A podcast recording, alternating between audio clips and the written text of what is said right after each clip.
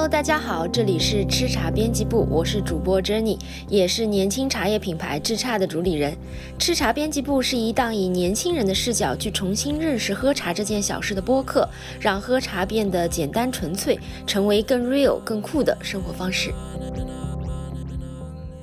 Hello，大家好，我是吃茶编辑部的 Jenny，也是年轻茶叶品牌吃茶的主理人。Hello，大家好，我是秋风酱，哦，我是吃茶编辑部的小编。我想让 Johnny 介绍一下茉莉花茶这款茶，它到底是个什么茶？茉莉花茶，我在百度上搜，或者是在小红书上搜出来的第一个东西就是说它是印制的。印制的话，我看了一下，他说的是绿茶的基底加上茉莉花这样一种印制。我们。年轻人没有那么多时间去，就是去去了解这个东西印制到底是个什么东西，甚至说我第一次看到“印”这个字的时候，我都不知道它念，我都不知道它读什么。嗯，有人会把它念熏啊，有人甚至有些人会念错，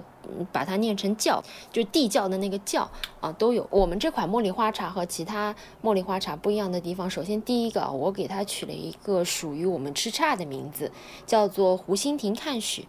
为什么取这样的一个名字呢？首先是因为我们这款茉莉花茶是四川的飘雪，其实大家可以从飘雪这个名字也可以看出，它是一款带有茉莉花的。四川的飘雪为什么叫飘雪？就是说你这个茉莉花茶在四川那边就人家就不叫茉莉花茶，叫飘雪是因为大家其实把这个茉莉花比作成了雪花，飘在了这个茶汤当中，就是它其实是有一定的观赏性的，其实它很形象。因为像一些福州的茉莉花茶，它是只闻花香不见花，也就是说，它在印制的过程中，最后它是把这个茉莉花是去掉的。就单以茉莉花茶这个这种硬质花茶来说，在我们国家，其实茉莉花茶就像你说的，就分两种，对吧？就四川这边带花的茉莉花茶和福州那边不带花的茉莉花茶，大概可以分为这两类吧，带花和不带花。嗯，OK。那你为什么要起就是这个湖心亭看雪这个名字呢？嗯，起这个名字，我的灵感呢是来自于，嗯，张岱有一篇文章，就是叫《湖心亭看雪》，就是写了一个他的一个出游的经历嘛，在一个下雪天的时候，他孤身一人前往湖心亭去赏这个雪。这篇文章的氛围给我和喝这款茶的一个感受特别的像，因为我们做茶也好，做品牌也好，有就是有一种。会把自己的态度啊，你的价值观放在这个茶汤里面，而不仅仅是说我要靠这个茶来挣一点生活费这样的。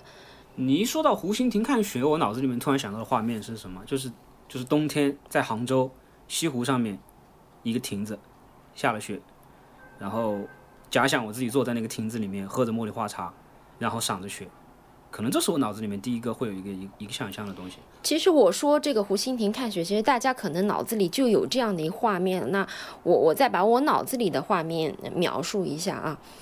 嗯，就是你想可以想象一下，这个茉莉花茶里面注入水之后，它就变成了茶汤嘛。那个这那这个茶汤其实就像湖面一样，对吧？然后雪白的茉莉花在中心打转。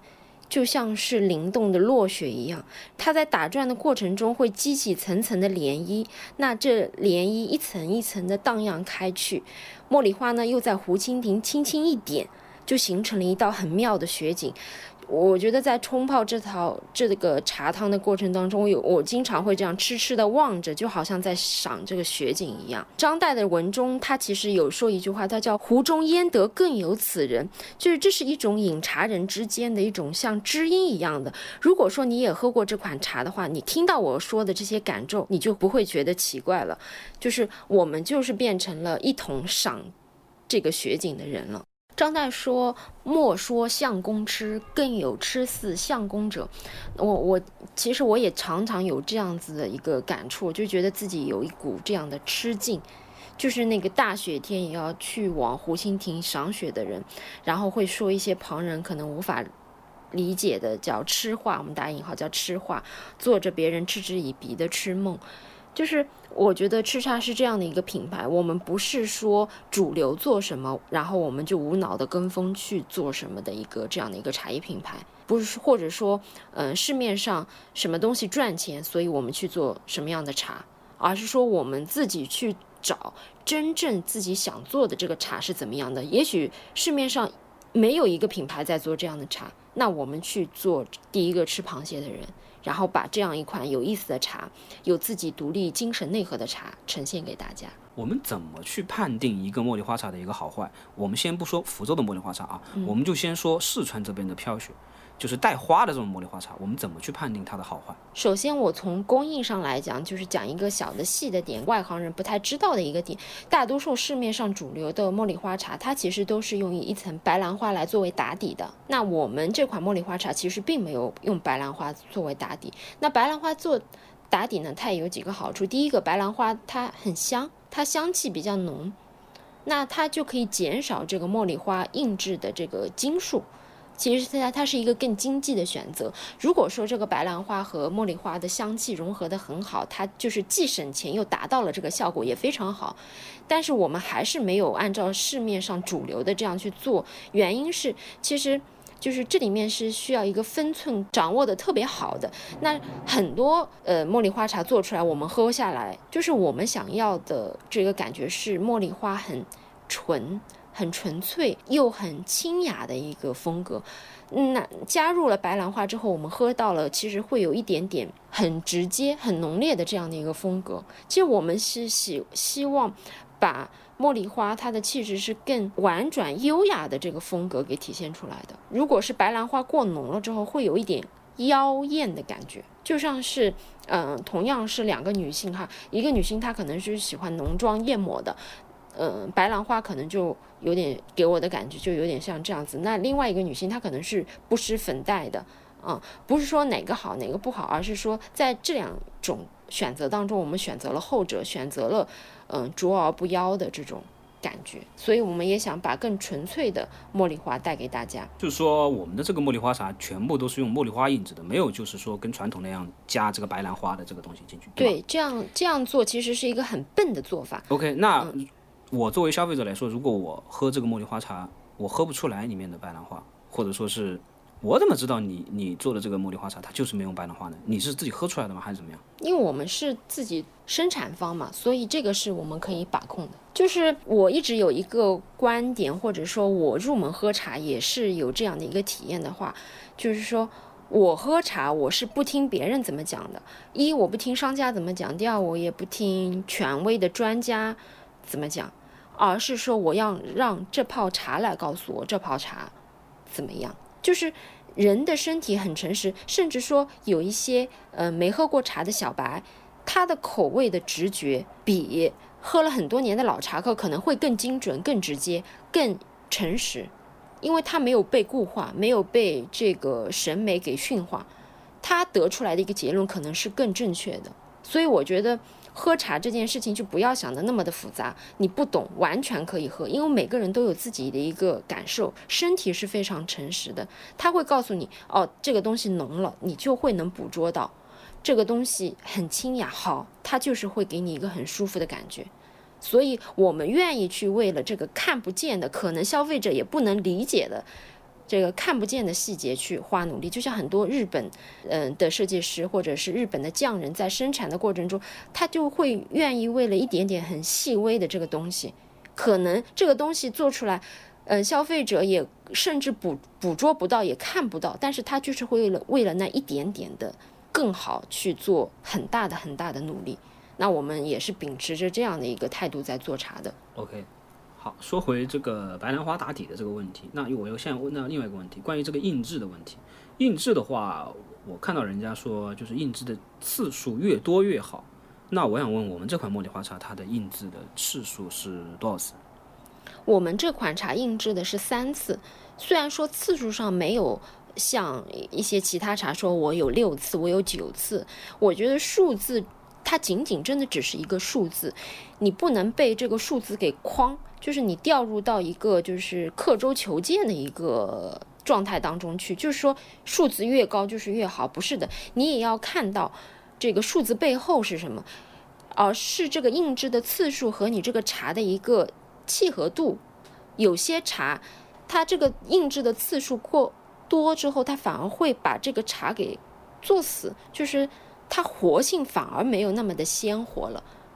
就是你给他太多了，就像我们成长过程中，我们需要很多的爱，但是爱过多了也会很窒息，一样的道理。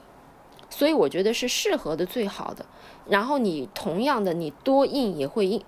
多付出更多的时间、精力、鲜花，那你这个成本上去，对吧？在我看来是一个平衡的艺术，并不是说印制次数越少就是不好。印多就是好，那我们大家所有的人都是去追求九印，甚至有些极致的会追求十二印，那数字越高就越好吗？我不这样认为的。当然，你这么不认为，我我觉得仅仅是你当下不这么认为。我觉得当你真正的尝到了那种福州的那种九印或者十二印的茉莉花茶之后。我觉得相对来说，你的想法会稍微有一点点改变。嗯，我觉得茶是这样子，就是说工艺包括它茶好不好，其实是一个无止无尽的追求。你当然可以说印制的次数越多，理论上来说它一定是更好更香，这是没有问题的。但是我们买茶，普通人喝茶，并不是说一上来就要往顶级的去走，因为我。这款茶的定位是什么？是其实是大家日常品饮的一个这样的一个定位。那如果说我当然去可以追求九印、十二印，那同样，那这个泡茶能够被大家喝到，一定是要付出更大的代价的。这个代价可能是金钱的代价，也有可能是我选择我会被很多呃不知道的人去坑啊，就是会有这种尝试的代价。所以我觉得。这款茶一定是和它这个价格匹配的，甚至是超出这个价格所能够带来的一个品饮的感受的。你如果是要去追求九印十二印，那你一定是会付出相应的更高的一个代价。比如说我花十块钱可以喝这包茶，那我可能要花五五六十块钱才能喝到那个九印的茶，这都是一个成正比的事情。所以，我们这一款茉莉花茶，其实它的定位，听你说下来，其实就是一种国民的茶，对吧？而且是平价的这样的一款茉莉花茶。对，因为这个茉莉花茶，我们的售价其实没有做到特别的高，但我们的售所有产品线也不是说那种非常廉价的茶，我们是不做的。因为外面茉莉花茶很多都是香精茶，甚至一斤几十块钱的都有，它就是在很劣质的里面加了这个香精或者是精油都有。但我们做的是纯茶，就是我们没有任何的添加剂，纯粹就是用绿茶作为打底，然后用茉莉花来进行。印制，印制是一个工艺，就是因为茶会吸香，然后花是吐香的嘛，一吸一吐，就是让两者进行一个融合。OK，那如果说到这里的话，那你觉得现在我们当下的年轻人为什么要喝茉莉花茶？因为其实当下的年轻人分为两种，一种是他没有任何的饮茶基础，他对茶一点兴趣都没有。茉莉花茶其实是一个很好的一个抓手或者是一个触角。一个是它价格非常的亲民，说到价格，对吧？嗯，我们做的这个是那个四川的茉莉花茶，对对对。然后我们这个价格其实相对于来说，就是福建的那种茉莉花茶价格是是不是那么贵的，对吧？对，其实福州的茉莉花茶它会其实是会更进阶一点，就是你建立了饮茶习惯之后，好，你先通过我们这款湖心亭看雪先入门。然后体会到了茉莉花茶的滋味，它的美好，然后我们再去喝福州的这个茉莉花茶，你会更体会到另外一层美妙，就是它是两种不一样的风格，并不是说有花的一定不好，或者说无花的一定好，而是说我们呈现茉莉花茶的两个姿态，两种面貌，你通过这个更接地气、更亲民的这样一个面貌先入门，你先不要管其他的。很复杂的一个东西，它就给你带来一种美好的饮茶体验。之后，好，你再去喝福州的九印的茉莉花茶，你会有一个更升级的感觉。咱们先不管那么多，先入门，就先简单一点。因为中国茶实在是太复杂了，我们要做的不是说让复杂更复杂，而是说让复杂更简单，就是简简单单的喝一杯好茶。你觉得这杯茶好喝就完事儿了，不用去管那么多，也不用担心自己懂不懂。嗯，茉莉花茶其实。大家或者说是现在年轻人都不知道它是什么茶吧，对吧？我这么说，那其实我们自己是知道茉莉花茶，它其实是用绿茶加就是茉莉花这样印制而成的，对吧？那其实我们一开始听到茉莉花茶，我就以为可能说是难道是茉莉花做的茶吗？就是这个茶本身它就是茉莉花吗？我可能会有这么一个疑问。嗯，OK，也有人喝纯的茉莉花的也有，但是我们这款呢是用。峨眉的老川茶就是这个茶树的品种，绿茶的品种是峨眉的老川茶。OK，就是这个茉莉花茶的绿茶，它是用的峨眉的绿茶，对吧？峨眉山的绿茶。对。它峨眉山的绿茶，它是什么？它是老川茶，什么意思？对我，我简单介绍一下老川茶。那老川茶为什么它叫老呢？是因为它经过了时间的沉淀，是物竞天择后留下来的这个树种。啊，所以它比普通的茶，它的根系更发达，它的适应能力更强，它更能够抵害抵抗这种病虫害啊，然后去躲避一些呃，比如说严寒啊，因为高山嘛，高山它有一些就是寒冷的这些恶劣的环境，相当于它其实是有一个更强的生命力的。我现在知道峨眉山就是一个呃峨眉山派嘛，对吧？峨眉派，我们所知道的就是金庸的武侠里面的周芷若他们那一派在峨眉山，对吧？那其实峨眉山这个地方，我看了一下，我查了一下，它其实这个地方本身山里面其实也有很多像中草药啊这种东西，对吧？对，你想能够出中草药的地方，它中草药的品质很好的地方，那说明它的土壤环境、生长环境，它一个高山的状态，它是非常适宜这种。其实一开始神农尝百草的时候，也是把茶列为就是药的一种，它是入药的嘛，就是可以提神醒脑。它神农尝百草就有点远了，好吧？那我这样去理解峨眉山上的绿茶这个这个东西，它其实峨眉山它本身就是有一定的高度，它是高海拔了，对算吧？对高山，对，它是一个高山的绿茶，对不对？对。那其实峨眉山的绿茶，照我现在的感觉，它其实有点像是一个四川那一块儿的绿茶当中的一个核心的这么一个产区，是不是？就像就像你比方说，我们以后如果还会谈到关于红茶，这个就相当于是武夷山他们那个地方的红茶，桐木关里面的这个正山小种，对吧？就是这个感觉给我的感觉是，嗯，因为其实中国是一个产茶的大国嘛，其实每个省份它都有自己的绿茶，甚至每个市都有自己的绿茶，对对吧？像我们在无锡，无锡也有太湖翠竹，但是不同的地理风貌。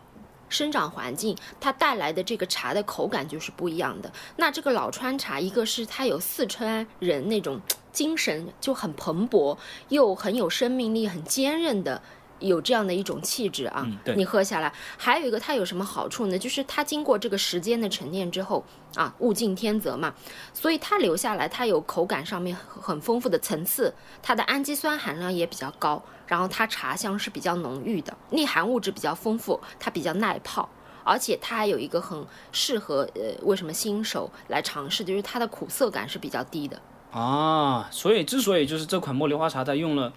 这个峨眉山的绿茶作为基底，实际上就是因为说它更容易就是新手入门的时候没有没有说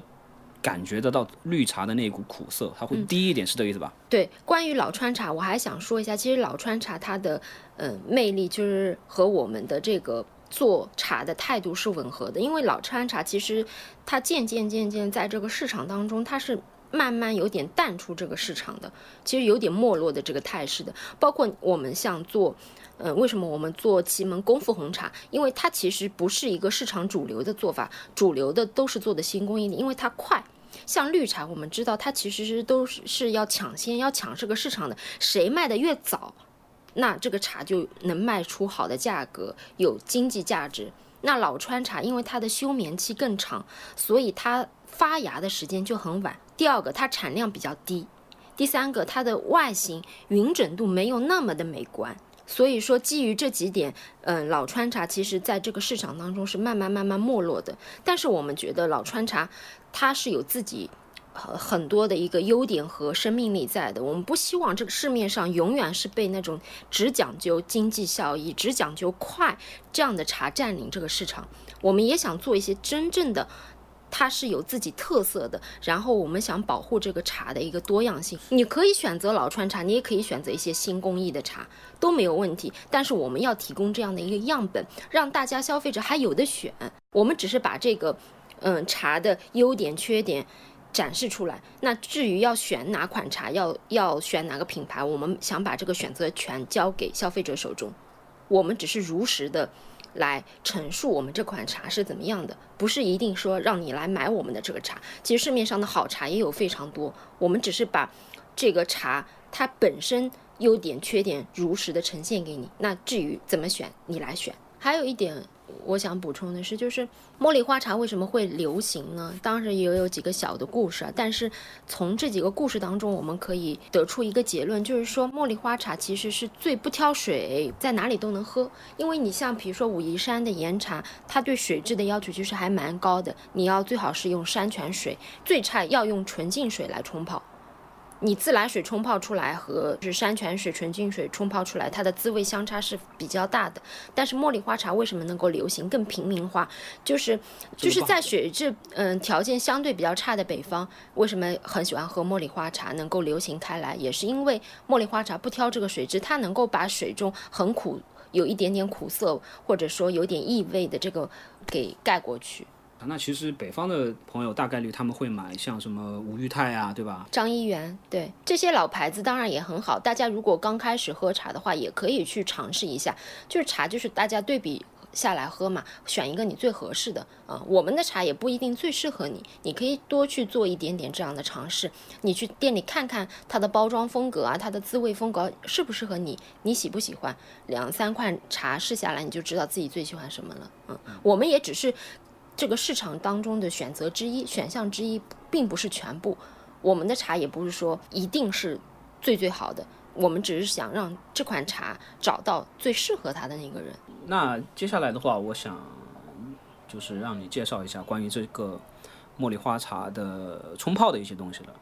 你比方说，嗯，我们池上现在对于茉莉花茶现在有三款就是产品嘛。一个是这种五十克的罐装的，然后另外一个是这种木盒装三十克的，每一泡有五克，然后它有六泡，三十克一盒这样子的。然后还有一个呢，就是两点五克这样的带泡的这样的东西。热泡的话，茉莉花茶应该怎么泡呢？我觉得这三款同样都是茉莉花茶，同用的原料啊，这都是也是一样的，只是我们做成了三种形式，分别对应了三类人群或者说是三类场景。如果你是第一次喝我们的茉莉花茶，那我建议你去选木盒，或者说你是要送人的，那你可以去选木盒。为什么？因为木盒里面我们是五克装的小的独立包装的。你自己去尝试的话，你一次我就是泡一包嘛，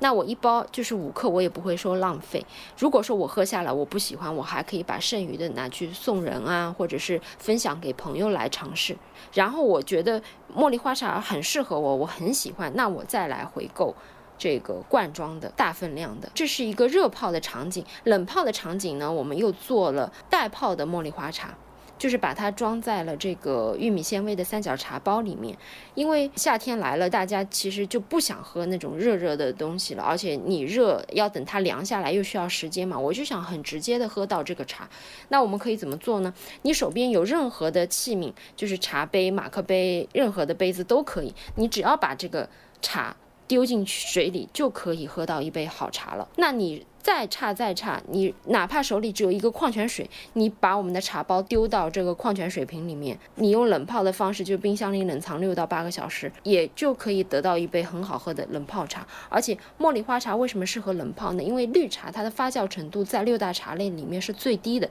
发酵程度越低，它就越鲜爽，就是越适合冷泡。啊，所以就是它既有绿茶的鲜爽，又可以有很清新的茉莉花的香气，所以是非常适合夏天、春夏的时候热的时候来喝的，非常的解渴，也很解暑，又是一杯健康的饮料。那现在很多人都注重健康嘛，想要喝无糖、无添加的东西，那你去外面买一瓶茶饮料，可能也要花上五六块的价格，你同样的价格可以喝到一杯纯茶，而且可以反复的泡。两到三次。OK，说到这个冷泡，其实这个袋泡茶里面的茶包它是玉米纤维，对吧？其实主流现在是尼龙，但是我觉得一个消费者他们不会去辨别说玉米纤维跟尼龙它区别是在哪里，他们也不会自己去了解为什么要选玉米纤维，就是因为它是环保的吗？还是他因就选玉米纤维就觉得会比较装逼或者怎么样？嗯，出我们有几个考量的条件，第一个玉米纤维它是纯植物的嘛，就是它环保性来说一定是比尼龙更好的，因为尼龙是塑料的一种。我们这个玉米纤维它是可降解的，就是不会对环境土壤造成一定的负担。那塑料那肯定是大家都知道会对环境造成一定的污染。还有一个呢，考虑到